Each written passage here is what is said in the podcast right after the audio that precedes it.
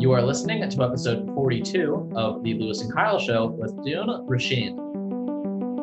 I absolutely learn at least one thing every single day from the women that I speak to. And you know, some weeks I'm interviewing five to seven times a week. So there's lots of lots of fun stuff going on, um, and that's absolutely why I love what I do. I'm I'm learning constantly. I broaden my network with these incredible founders who are changing the world through e-commerce and solving global issues. Hello and welcome to the Louis and Kyle Show. If you're new to our podcast, thank you for tuning in. We're really grateful that you're here and excited to have you listening. Louis and I are students at the University of Alabama, and we're on a journey to deconstruct success stories of interesting entrepreneurs, investors, and people making a big impact on their world.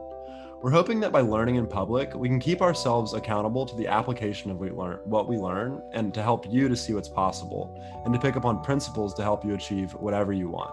In this episode, we talk to Doone Roisin. Doone is the host of Female Startup Club, a podcast and e commerce education company that teaches millennial women about entrepreneurship through interviews with top female founders across different sectors. To date, she's published over 80 episodes with amazing female leaders in different aspects of business. And through the process of coming on our show and participating in some other projects that we're working on, she's really become a friend and mentor to us in the whole podcasting ecosystem. We had a ton of fun chatting with her about some of the different schemes she's pulled off to land creative positions and different jobs and internships across her journey. We also focus on the things she's learned from literally spending, you know, an hour a day with incredible female founders every day for the past couple of months and what she's learned from all of their insights and experience. And uh, we also get into her story as as well. It was really fun. There's a lot of laughter, really kind of fun, lighthearted conversation. I enjoyed re-listening to it today uh, when I went through and edited the bulk of it, and I'm excited for you all to listen to it. So with that, enjoy episode with Doone Roisin from Female Startup Club. Hey, Doone, thank you so much for doing the podcast with us. We're excited to chat. Hey, me too. I'm so excited. So, real quick for the listeners, could you introduce yourself? Can I explain what you're working on right now and where you're at? Yes, for sure. Um, I'm Doone Roisin, and I'm the founder of a company called Female Startup Club. FSC is an educational platform to help women in progress learn through insightful podcasts, technical courses, and resources. And the backbone of my company is really a podcast, which is the call to the millennial woman who wants to carve out her own path, make money, and be happy and fulfilled in life. And we shine a spotlight on sharing strategies and learnings from the women who are building, you know, what I consider to be the world's most exciting businesses. Um, and the vision for Female Startup Club is really to create an online college for e commerce that provides affordable education to empower the next generation of women who are solving global problems through e commerce uh, and having that taught by some of the world's most exciting female founders that I get to speak to every day. I really love the way that you described your show and like the way that you have such a clear and defined avatar for the person that you're trying to go after. And that's something that Louis and I have struggled to create just because of, uh, you know, all of our interests. But uh, I kind of want to dig into the why of uh, of, of why you started FSC and and why you you have this passion for for sharing these stories of founders. So when did you have the the first idea to create this, and and and why did you act on it? Yeah, so it's been a bit of an evolution for me, and it was kind of at a time in my life where a few things coincided. So at the time i was building um, my first well not my first business i was building a business which was called or is called kinks and it's an online jewelry business um, direct to consumer. And it was so great. It was very fun very sparkly. I, i've always been interested in e-commerce. I've always worked in e-commerce and i'm always sort of looking for businesses that are female focused and I was getting a lot of creative joy from building the brand, but I I just didn't feel like it was something that I wanted to do forever or like for the next 5 years even.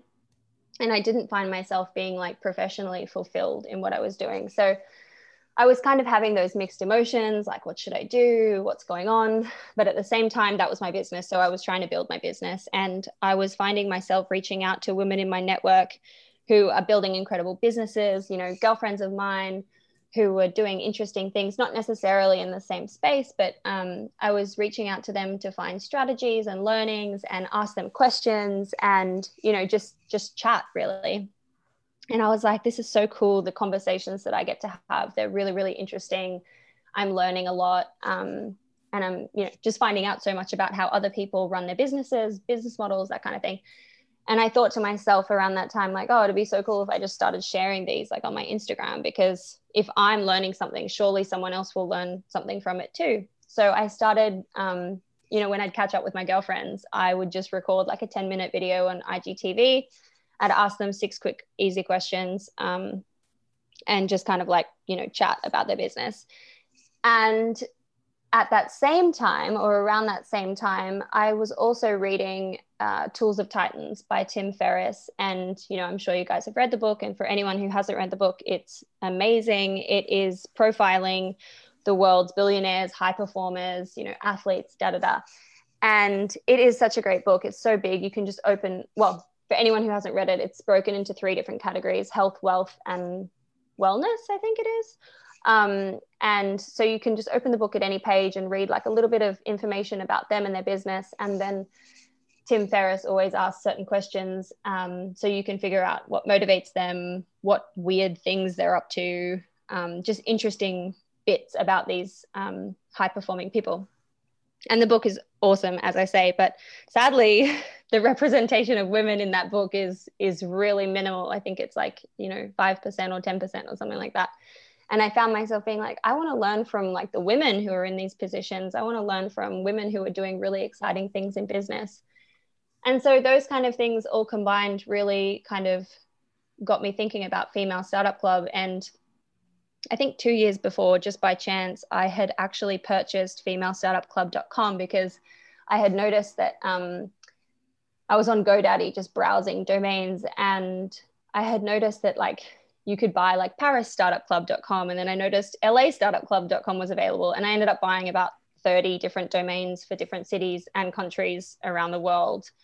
Um, and then i also just happened to buy femalestartupclub.com so i was like well this is a cool domain like maybe i could just start um, publishing some of the content under female startup club and you know then i was like you know the instagram isn't isn't probably the best channel for virality in terms of IGTV. So why not put it into a podcast format? And that's really how Female Startup Club started with um, the podcast. And obviously, since then, it's evolved into um, we have our first course now, and we are doing a lot more in the pipeline. So yeah, that's a little bit of an overview about Female Startup Club. I guess the mission of what we're trying to do is to get more women in control of their life you know mm-hmm. empower mm-hmm. women to launch startups and businesses that solve problems um, it's obviously so important but what's also important for women is lifestyle design you know i've experienced this myself a lot of people in my network have experienced this but we need flexibility when we have babies um, women have trouble getting to being leaders in the top of their field. We need to be leaders. Women are great leaders. Um, we need to create more jobs. We need more diversity in business. And so that's also really part of what we're trying to do. Um, and, you know, then if you think about different data points, it shows that women led businesses have a higher return in revenue than male led businesses. For every dollar invested into female led businesses, it'll generate two times as much money um, as every dollar that's invested into male led businesses. So the impact of women in business is obviously huge, and there's just such a great opportunity at the moment. So we really want to empower women to launch businesses, launch startups, and take control of their lives. Yeah, I, I love that. I think that's a, an amazing mission. And one of the pieces of Tools of Titans is like bringing out the the patterns that come up when um, interviewing these super high performing people. Mm-hmm. So, uh, you know, the book does underrepresent women, and I think that's something that he actually talks about in Tools of or um, in Tribe of Mentors. Yeah. Oh, okay. Um, but since you took that on yourself and began to interview a, a ton of really high performing women, like seventy yeah, like 70. yeah. What patterns have you noticed uh, come up through all those interviews, or are there any? Oh my gosh, there's so many. Um, and there's two different things I can speak to. So, after interviewing 70 women of, you know, these women just are building such incredible businesses, mostly in the e commerce space, but also in different areas of technology and social impact and that kind of thing. Um, so I have learnings from the podcast just in general, but also at the end, I followed a similar format to Tim Ferriss where I asked the same six quick questions at the end of every interview. And that was specifically so that in a few years' time, when I've interviewed a few hundred women, well, by this time next year, I will have interviewed more than 200 women. I'll be able to look back at the data and see what kind of um, mm-hmm. trends come out of that, which is really interesting.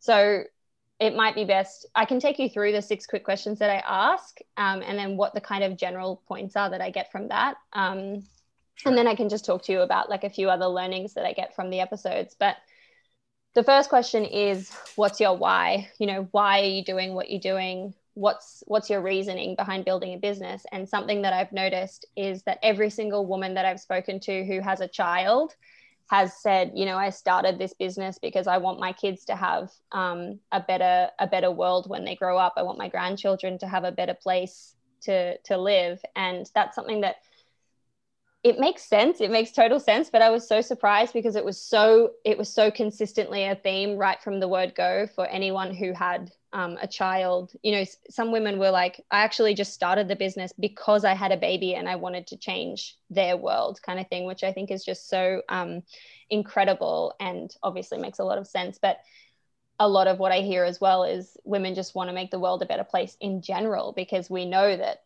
things are aren't going so well right now um, and the world is a bit of a scary place these days. So that's certainly something that came out of that question the second question I ask is um, what's the number one marketing moment that made your business pop?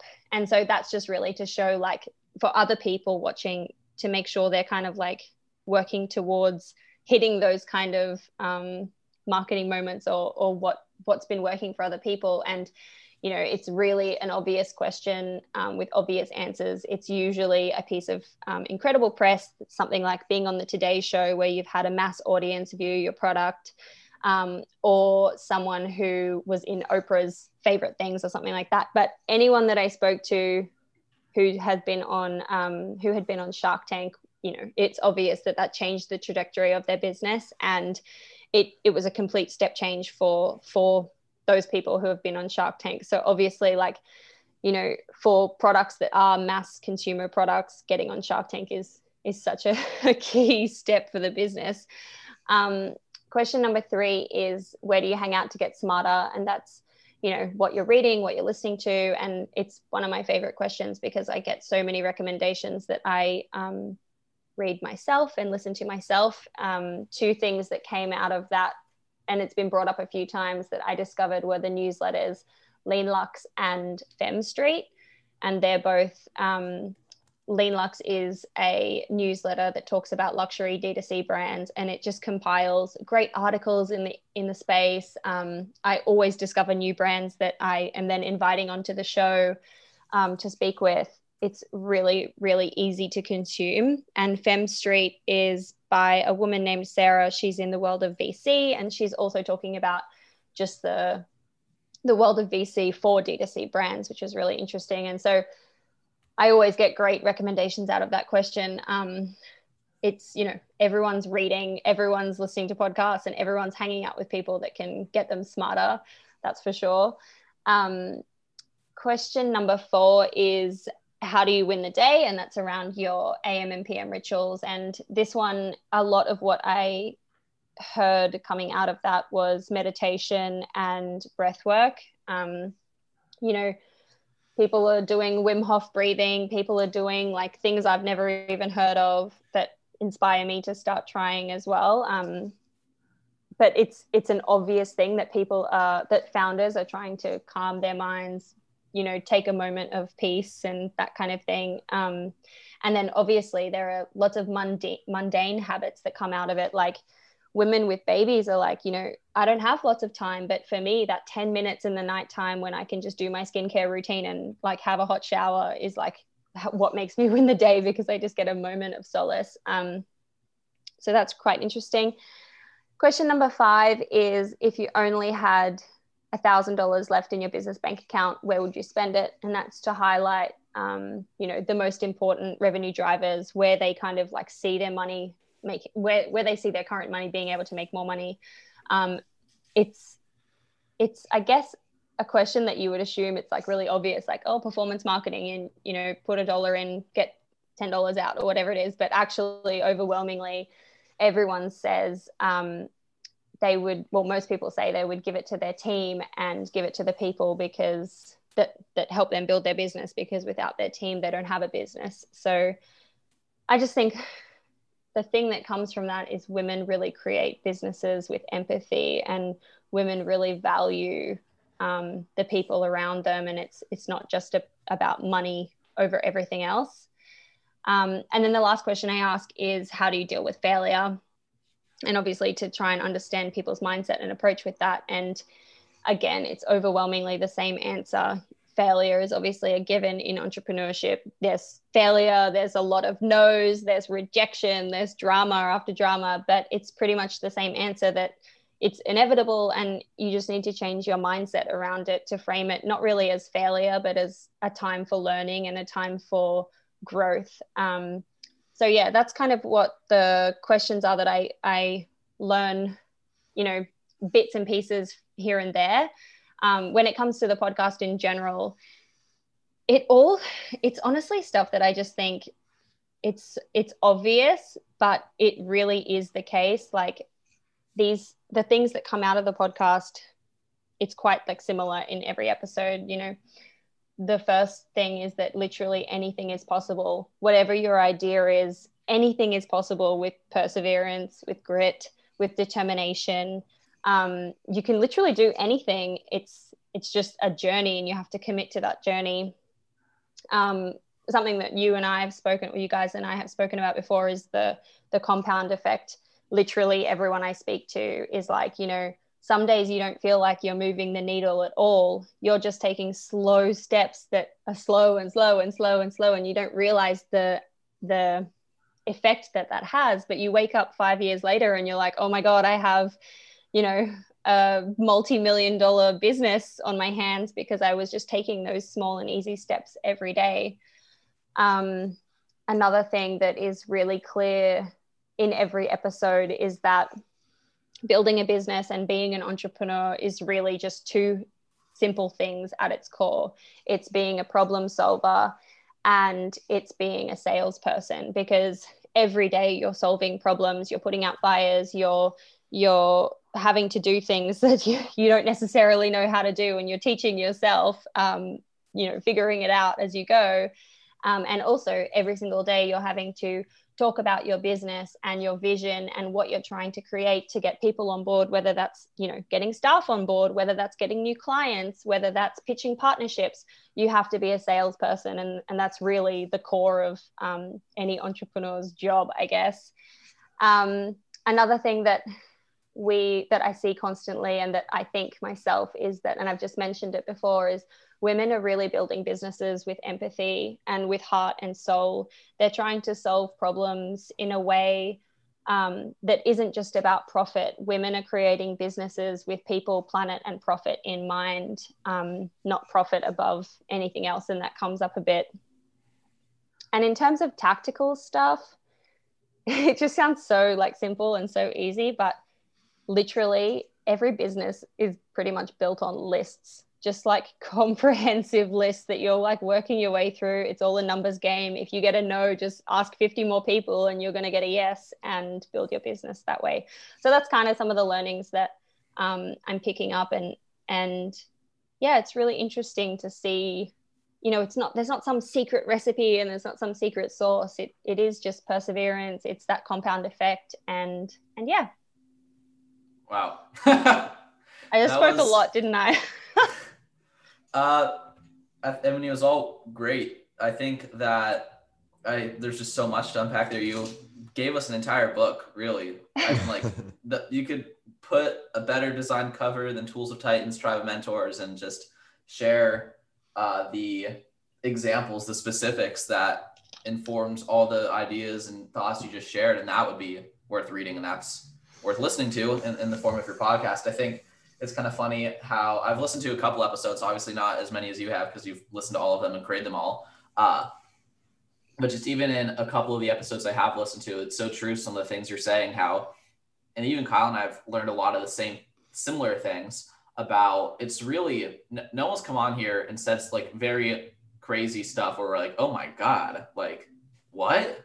Like that's the craziest, most complicated. Like some people do have super complicated, intricate systems they've designed to like make stuff happen, but that's the vast minority. Most people it's just, you know, it's a combination of specificity and perseverance and like you said, and hard work and having a specific idea and solving problems. And I think that's why a lot of people benefit from listening to podcasts. It's just it takes repetition to fully ingrain those ideas into your head from the host side of the show, right? For the three of us who are actively working on business projects and things related to the podcast, but not related to the podcast, uh, hearing those conversations personally every single day, uh, it's a reminder because if you think about the programming we get as a society, it's every single day you get influenced by the media you consume.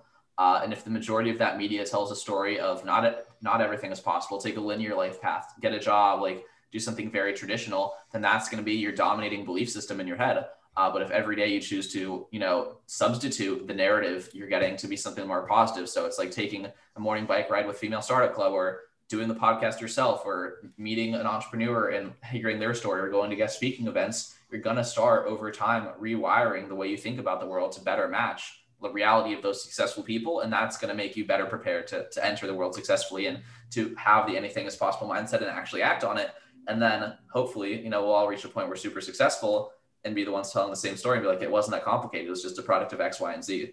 Uh, well that's absolutely true. And another thing that um, you know i should say is that majority of the women that i speak to they all start the same as you or I are starting, they're all starting by not having an idea and just figuring it out and just having that mindset of like, well, I don't know how to manufacture this thing that's never been invented before, but like I'm sure I could figure it out and I'm sure I could, you know, go and find a chemist or a lab or this or mm-hmm. that and like just work through those problems. But like it's possible because it's possible for anyone but you know it's not people who are like coming at it from like so much experience sometimes yes they're coming at it from experience but some most of the time majority of the time it's people who are just like they have the mindset of like yeah i can figure this out and they're starting at the same like knowledge base as everyone else um, and one other thing that i forgot to say is actually in every single episode the key to the secret sauce i guess that there actually is is people just focus on making the best product possible if you're making the best product possible and word of mouth is inherently built into what you do, of course, people talk about it, people want it. Whereas if you're making something that people don't want, then it's hard to sell something that people don't want. I completely agree with that. I think I uh, the one I listened to most recently was the the the anti chafing, the boob sweat, uh, Oh, what was that called? Something bum or what's the product it's there? um um it's Megababe with Katie Sturino. Megababe.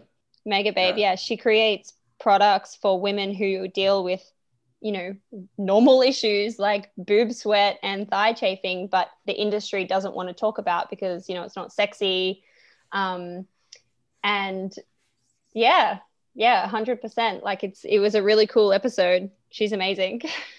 I mean, even the perspective there, like the solution does exist, but it's packaged exclusively for men, right? It's it's Body Glide. It's this ugly, like super masculine packaging designed for like elite athletes or like that kind of mm-hmm. idea. Someone's not gonna want to like take that out or like have that show up in their like their gym bag. Uh, so even if your literal solution, right, her actual formulation is probably not that different from a Body Glide or like an existing anti-chafe solution, but packaging it for a specific audience or presenting it in a way that makes it feel like valid to have that problem like that's solving the problem. Solving the problem doesn't need to be like yeah.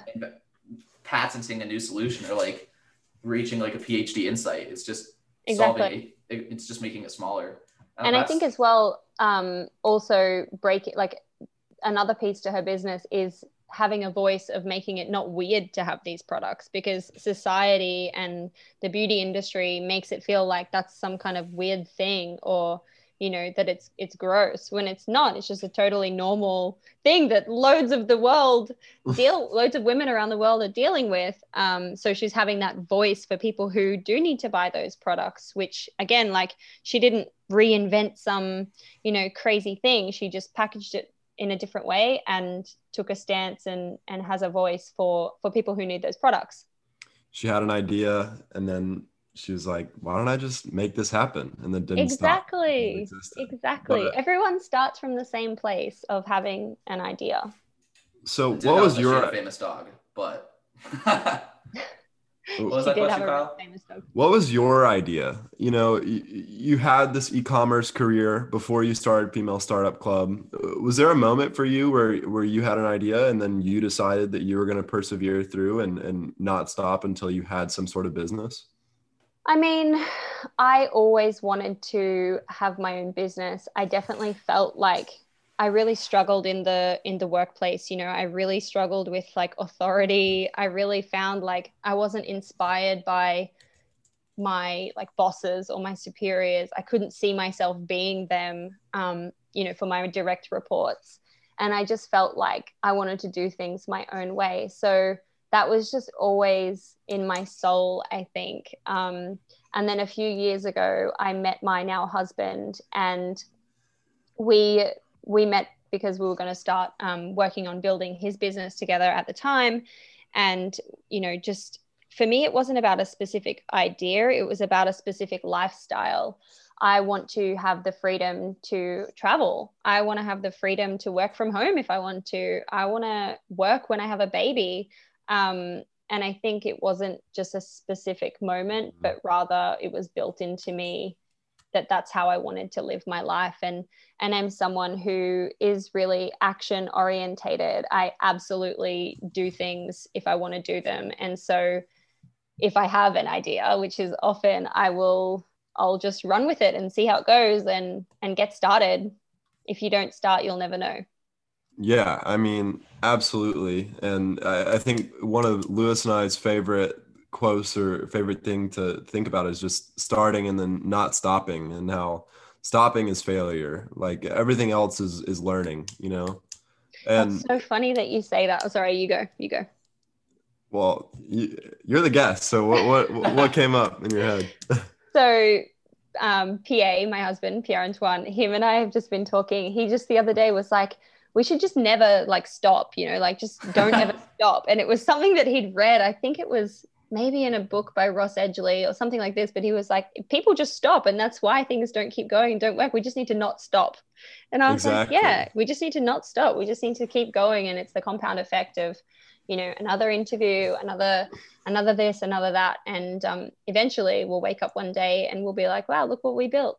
It's This a simple really cool. formula, you know, start and don't stop. And I think that that's something that you're trying to get through to your audience, uh, the people that are listening to the Female Startup Club. Uh, do you have any stories from your audience of people that listen to the show and then, um, you know, started a business or, or changed their life in some way that you've that you've received? And which one's your favorite? I mean, I received just the most beautiful messages, um, which are so kind uh, and so sweet. Often, like telling me like that they listened to a podcast, it really changed the way they were thinking about something, um, or it sparked some kind of idea for them, or you know, it changed something for them. I could probably like find a couple and read them to you, but um, off the top of my head, it's it's tricky to remember specifics. Um, Mhm. But yeah, I do receive so many kind messages, which is just really heartwarming, and it it always makes my day. It makes me smile, and I'm like, oh gosh, and I just love when people reach out because I think it's something that I always do too. I love to tell people if they've brightened my day because I listened to a podcast and you know I learned something from it or or whatever it is. Even if they read it and don't reply, um, that kind of stuff sinks in, you know, and yeah, it's it's a really nice feeling.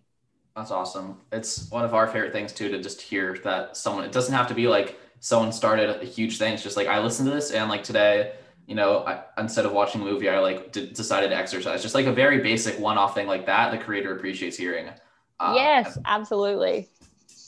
and I think that is even true at scale. It's just like like you said, you reach out to someone who has a huge following and you say this was a great article or uh, I really like this. I think one thing I've been trying to do for that, like to get the attention of the huge creators, is on their like less popular platforms. Because I've noticed there'll be people on Twitter who are humongous on Twitter and like don't respond to anything you say on Twitter. It's like, hey, I read your article, I really liked it, it was great, and like you never get a response for that, or you send them a DM, uh, like I listened to your podcast, it really inspired me to do this, and they don't respond.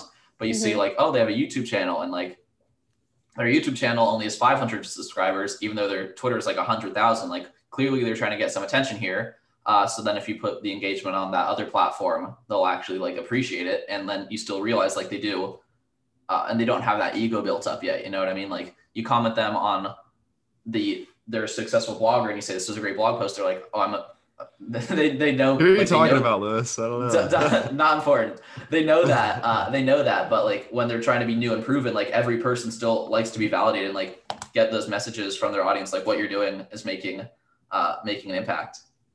Yeah, that's so cool. That's a really great um, strategy. I'm gonna I'm gonna use that.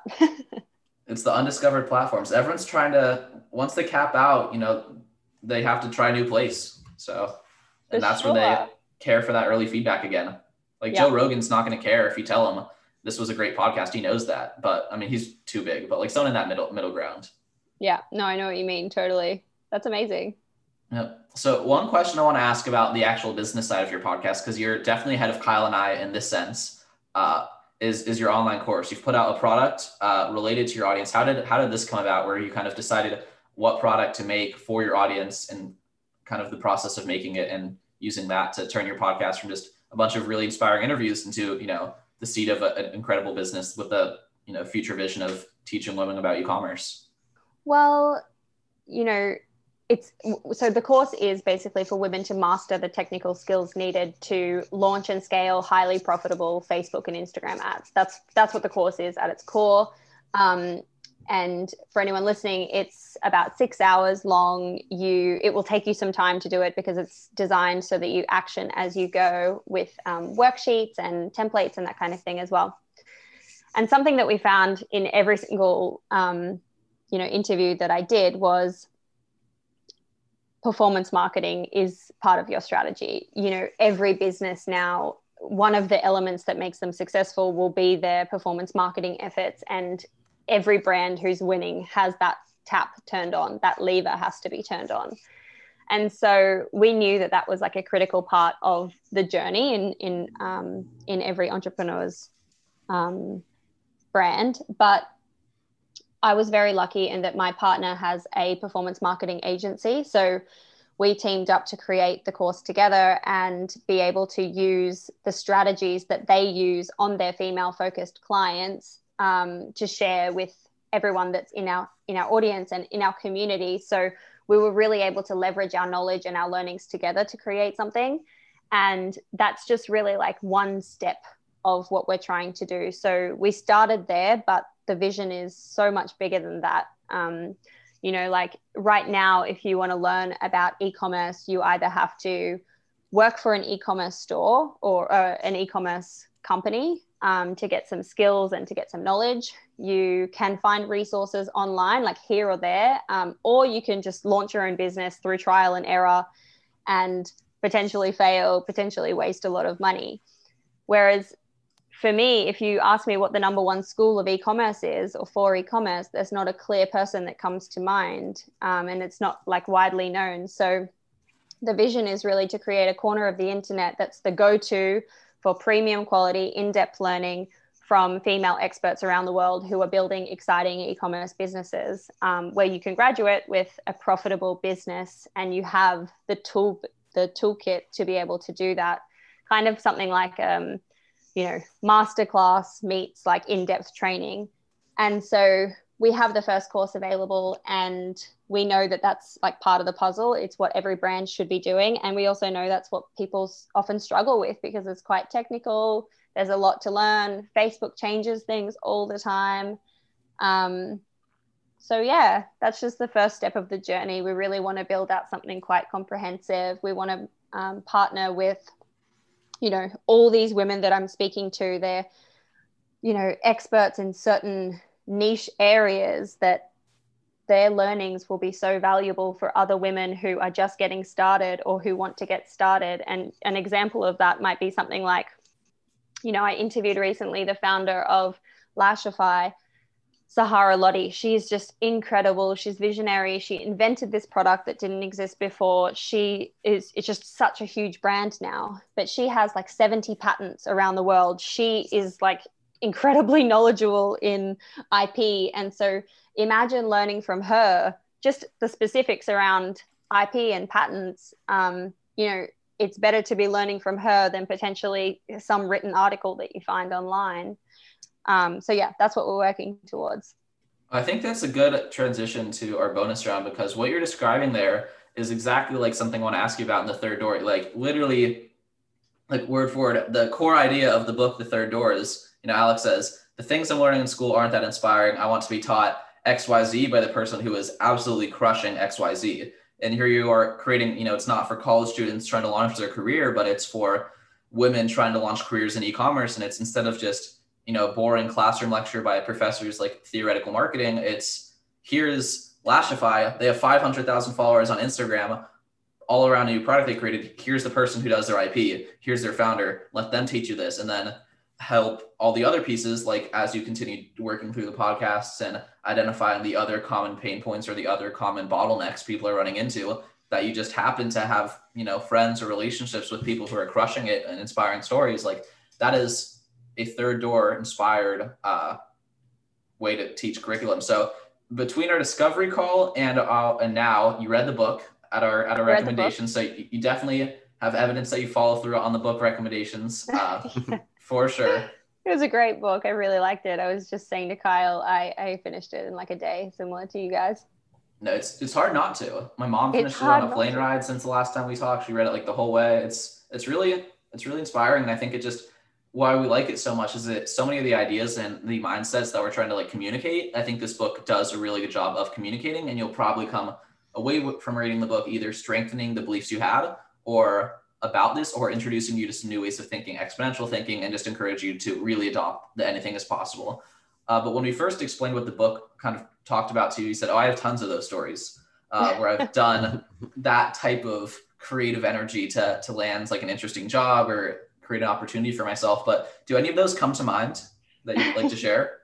yes. Oh my gosh. I was saying to Kyle just before, like, for me, that kind of thinking is just, again, like to my core. I think I've always been like that. It's not just a simple black and white, you know, apply for a job and be done with it. There's always like another way around getting the attention of the people you want to get the attention of. Um, but yes, I have some funny stories from some funny ones from when I was younger, which um, I will share with you guys. One of them was um, I just I need to go back and like think about what they were, but one of them was I had just finished college and I had studied like design and visual communications and things like that. And I, I, at the time, really wanted to work for magazines. I wanted to work in the publishing industry, but I didn't know how because I didn't have any experience. And I lived in a, a city called Brisbane in Australia, which, you know, it doesn't have lots of places where you can work um, in that kind of industry. But there was a magazine, I think maybe it was a free magazine that was sent out with every paper like nationally or like within the state or something like that and i knew they were like close to where i um, was living and working at the time so and i just thought like oh how can i get in front of this how can i get in front of this woman she was the director of the company and um, and maybe see if i can get like an internship or a job or something there wasn't any job listed at the time or anything like that but you know who doesn't want someone to come and work for free and just like help out and do stuff and get coffees or whatever? I was like, surely someone will want that. So essentially what I wanted was, you know, a moment of her time. So I went to the nursery and I bought a uh, a thyme plant, like a thyme herb, and I went and bought like this cute little pot, potted it up, made it all really pretty, and I had a business card with my like essentially a resume slash portfolio. And I just wrote on the back of the card, um, I'd love a moment of your time. And so I also kind of wanted to see what it was like inside the office just for fun. And I kind of wanted to see like where she sat and all this kind of thing. So I thought it would be funny if like I dressed up as a delivery driver and delivered it myself. So I remember I dressed up in one of those like high, I don't know why I thought this was the, the uniform of like a delivery person, but I dressed up in like high vis, um, some oversized high vis shirt and like little, you know, Nike shorts and Nike, Nike shoes. And I like arrived at their office and was like, oh, I'm like hand delivering this to, you know, da da da. And so they let me in and I like went up to her office and like left it on her desk. And actually she wasn't there. And my thought process was like, it'd be pretty cool she sees me as the delivery driver or the delivery person. And then, you know, when we actually meet up, because I was certain we would meet up, um, she'll be like, oh, didn't you deliver this? That's so weird. Anyway, she wasn't there. And maybe that would have backfired. I don't know. But um, she called me like that day or the next day or something. And we ended up having a meeting and I negotiated getting a 12 week internship with her. So that was pretty cool. I was pretty happy with myself. Um, another experience that I had was also while I was in Brisbane, there was a job going that I wanted. And the application form was, um, the application process was to send your portfolio to an email address that was yo, check this shit out at laundrycreative.com. And at the time, sorry, at the time, I had been working for another magazine, like doing kind of layout, creative, copywriting. It was a really small indie magazine that was just so cool at the time. And I pulled apart the magazine that I'd like done and put it, stuck it up on my wall. And I wrote, yo, check this shit out at dooneroisin.com www.dooneroisin.com and I like painted it. I covered it in sequins. It was like a full, you know, piece because I knew what the office that they worked from was like. I used to run um, along the river in the mornings and their office was completely glass. So if you imagine like walking into your office in the morning, the whole thing was glass and they could see out over the river. So I was like, well, I could just deface the side of the building and stick this up and like they'll see my you know, portfolio, essentially like a real life version of it and my website. So I, at like 2 a.m., I asked my boyfriend at the time, I think it was actually our first date. I asked him if he wanted to come and deface a building with me at two in the morning, and he said yes. and I went and I stuck it up on the outside of the building, um, and I left a little note for security that was like, "Hey, this is part of a job application. Like, please don't take it down." And then um, the next morning, the CEO called me at 9 a.m. and was like, oh my God, when can I meet you? This is amazing. You know, um, was super excited about it, shared it everywhere on Facebook and all this kind of thing. And um, actually, I didn't end up getting the job because it wasn't the right job for either of us. Um, but it was still just such a cool experience, and he he really loved it. And um, yeah, I think there I've I've got a few other examples of things that I do like that which which was super fun as well. It's so fun to have those stories and to be able to share and inspire other people who are going through like job applications and and things like that. I just think that you know once you get a taste for it and you realize like if I just put the amount of effort is not that much higher at all than like trying to beat yourself up to have a perfect resume or polished in another way. It's if you take it's the effort to st- force yourself to stop and think of something creative and then do it and you just get addicted to that and want to do it. It's, I love those stories. That's amazing. Kyle, it also you, takes some. It also yeah. takes some belief in yourself too. You know, you have to believe that uh, your idea is good. It's not. You're not being stupid. Like it, it takes a lot of confidence. So I, I, respect that a lot. I think that's awesome. Um, yeah, it's very fun. So I know earlier on you mentioned that one of the things that you really wanted to get out of your, your, freedom was being able to travel and being able to to go where you wanted when you wanted. So can you share a experience that you've had while traveling that has like really impacted you? Yeah, um, I absolutely can. I think it's not just you know one experience that I had, but in the last two years, my husband and I we decided to just travel full time and we kind of had this moment late one night. We it was 2018 november 2018 and we were like moving back to australia. We were going to settle there and we were just chatting like late in bed which is you know where all good ideas come to life for us. And we were like you know we don't have a mortgage we don't have kids we can work online um, why don't we just like sell all of our stuff and just like go to all the places in the world that we want to live before we have to like you know do really serious adult stuff like pay a mortgage and have kids um, and have chickens and all those things that you want in life. Um, and so we we basically told our friends at our farewell that actually we weren't going to move to australia and we moved to bali for six months um, and we just had the most magical experience really shifting away from the life that we'd been living living in London, which was fast paced, it was intense, it was grey, it was like gloomy, and we moved to this magical island, which you know the people are so beautiful, everyone's so happy. Um, it's just you know so off the grid. So we spent six months there, then we moved to Europe, and we spent some time in Monaco. We spent some time in Paris. We spent a lot of time between Geneva and Swiss mountains. Um, we went to Australia for a few months. We got married while we were there. Um, we lived, you know, just a few months everywhere that we wanted to. And then the end of that trip was to be, was meant to be um, three months in the US, living between LA and New York. But, you know, at the start of this year, we were here for two weeks before our flight, and then COVID hit, and that meant that we couldn't go. Um, to the to to the US. So we had to shift our plans and we stayed in the UK for for a while and then we went back to to Switzerland and now we've just settled here.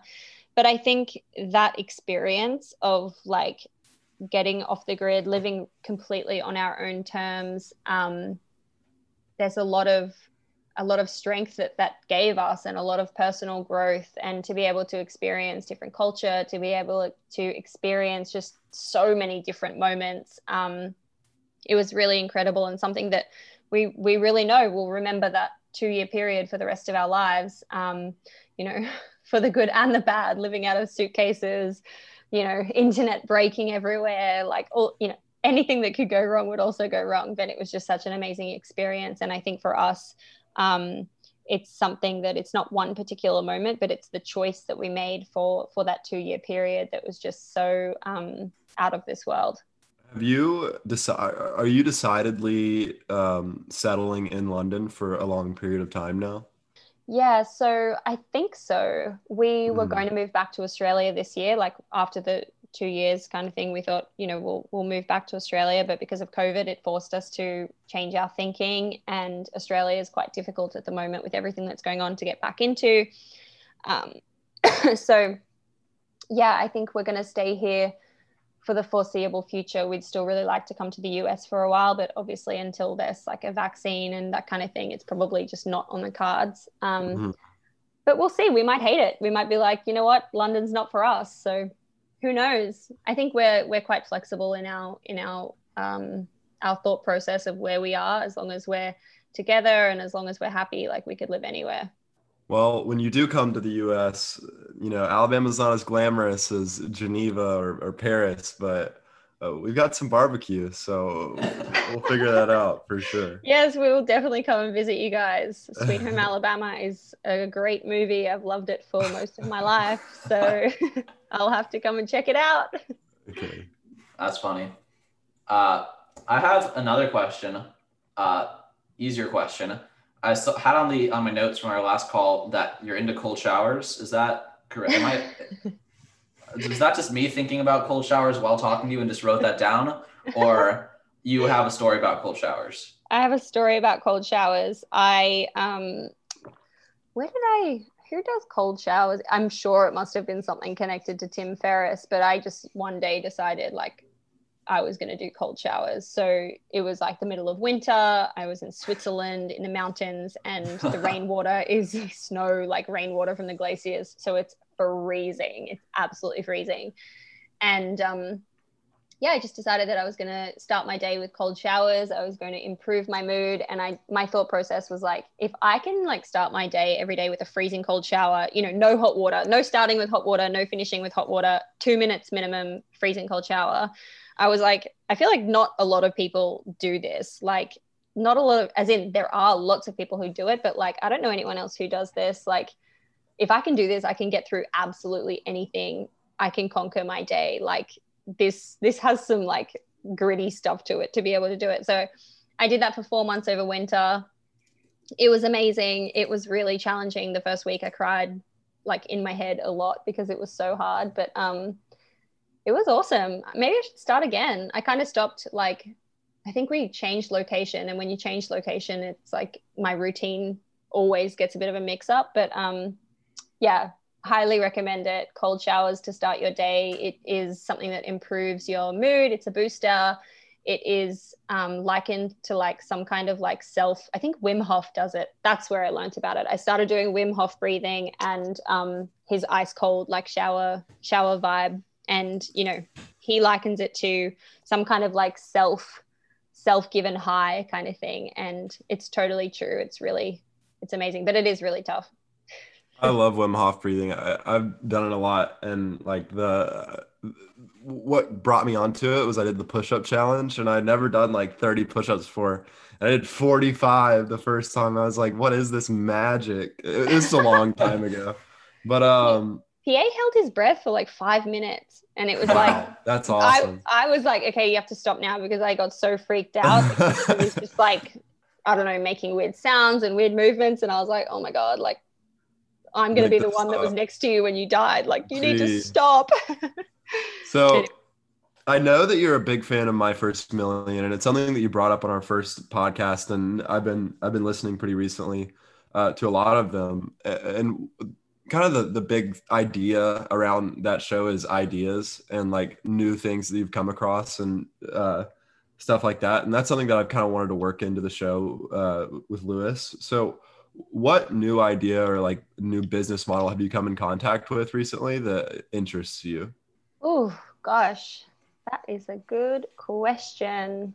Know, I don't even know what the answer is off the top of my head. I I received this email. I don't know if I told you guys the last time that we spoke. I received this email from a guy called Wes, and he basically summarizes every episode and kind of pulls in their certain ideas in there and i always just like love like browsing the ideas that they talk about like i don't know startup um, insurance for e-commerce and this kind of thing but i i don't know i don't know if i have a great genius idea what's one of yours maybe it'll spark an idea for me um i didn't expect this to get turned back on me um, you didn't expect a brainstorming session to ask lead, lead you to need to brainstorm? I had an idea, and then you know how it goes. Um, let me think for a second. It's a tough question. It's such a tough question.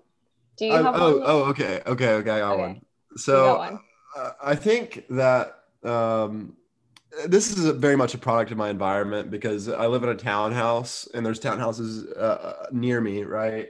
like all around me basically. And in one of the front yards of these townhouses, they set up a projector and a couch. And like every night they're out there just like chilling with like a projector and a couch. And it looks really ratchet. I don't like the way it looks. I don't want it to be a part of the aesthetic of my where I live.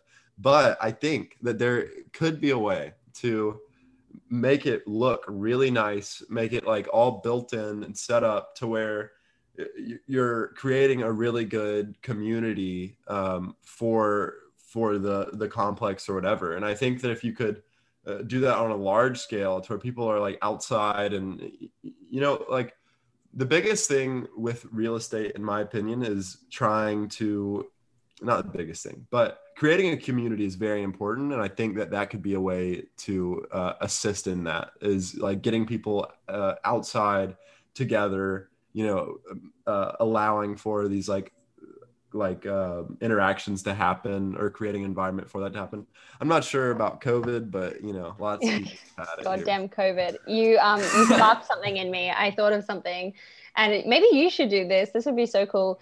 What annoys me the most after moving around, like we've lived in so many different apartments, so many apartments are just so ugly, and they really need like cosmetic changes. And I'm like, what if there was some kind of like huge, huge startups? Because I imagine the like the cost side of things would be really difficult to get it cheap enough for, for renters to be able to do. But for renters to be able to get someone to come in, easily like repaint the color that they want. So if they want blue walls, they can have blue walls. And then they, if they want parquet floor, they just get the parquet floor. And then that same company, when they move out, will come and like change it all back to like the standard like white walls, you know, mm. plain carpet, plain blah blah blah. But especially as people move away from like buying the house that they live in, um, because people want to travel more, people want more flexibility, and being able to come in and make the rental feel like their home with their choices of things that they would want um, on the floor and on the walls with those kind of like cosmetic changes. I just think like that would be such a game changer.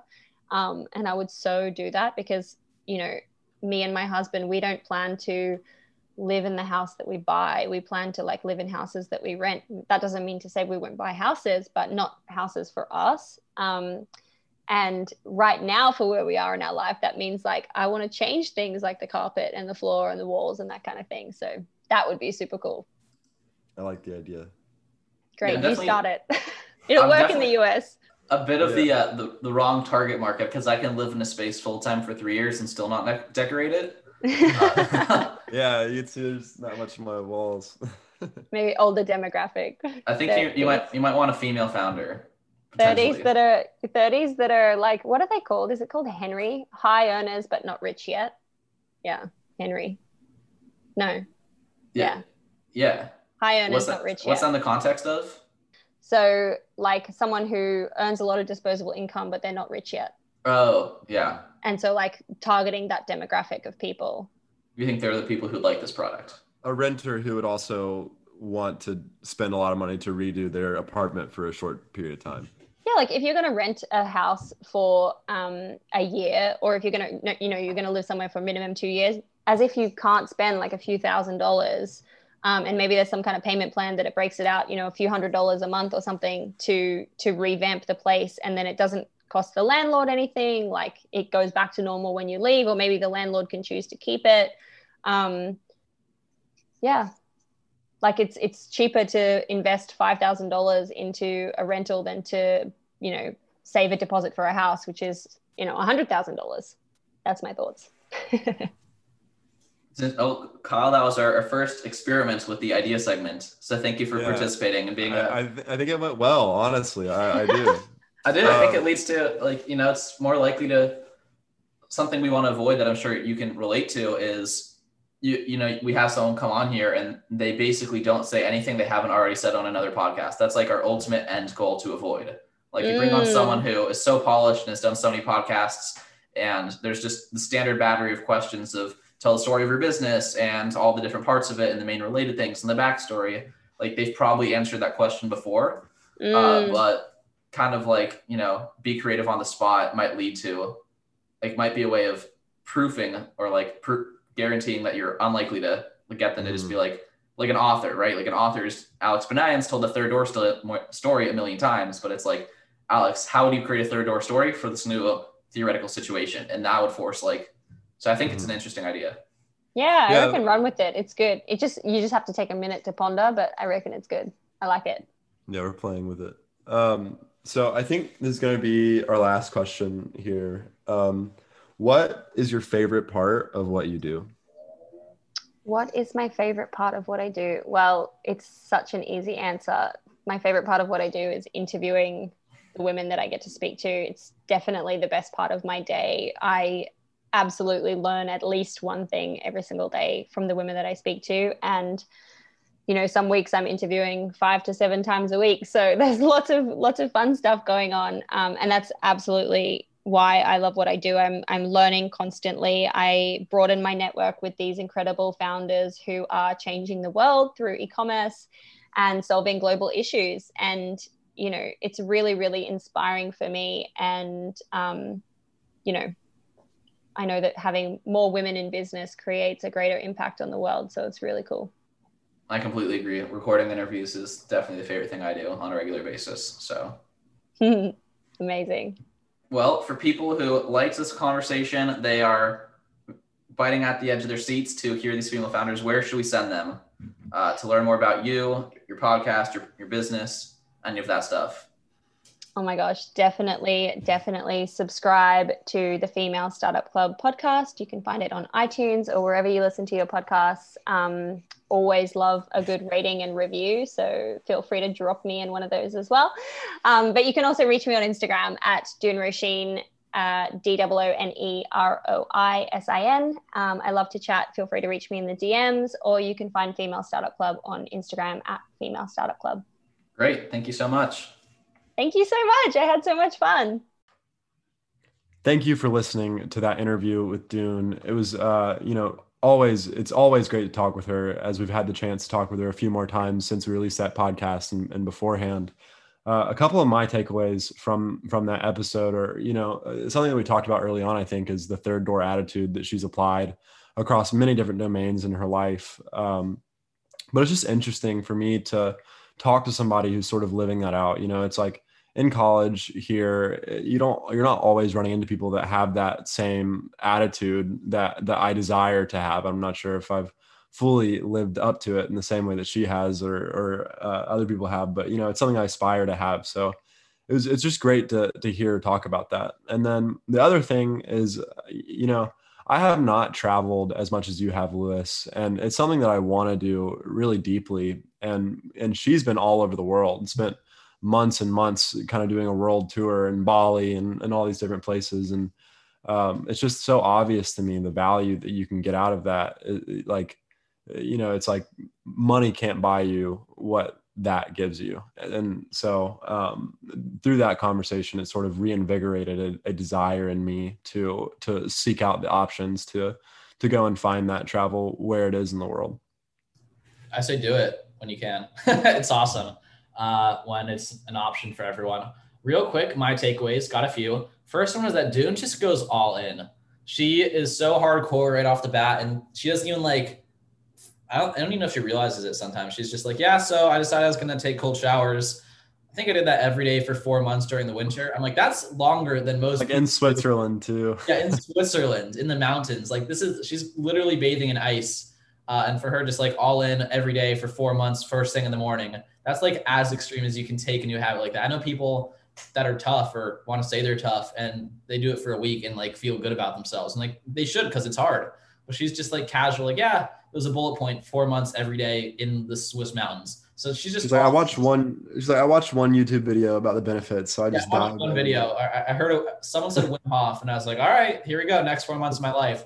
Uh, and that attitude of just being hardcore and willing to just plunge right into the deep, uh, metaphorically and, and literally in, in, the cold shower sense, is so infectious. In the other work that she does, she was like, "Oh, I have this podcast about the domain. I'm going to send it," and just publishing at an absurd frequency and mm-hmm. not at all compromising quality. I mean, I've binged a ton of her episodes and prep for the podcast with her, a follow up conversation we did uh, today, actually, and uh, all sorts of fun stuff. And they're good episodes every single time. She's just uh, capable of just a high volume and it, and it shows. Uh, other thing is diverse guests leads to diverse answers. Doone brought up all sorts of interesting stuff. We did the idea segment in this episode and played around with that, uh, which was pretty fun and the idea of decor while traveling in your rentals is something I certainly would not think of because I like to live in bare rooms for whatever reason.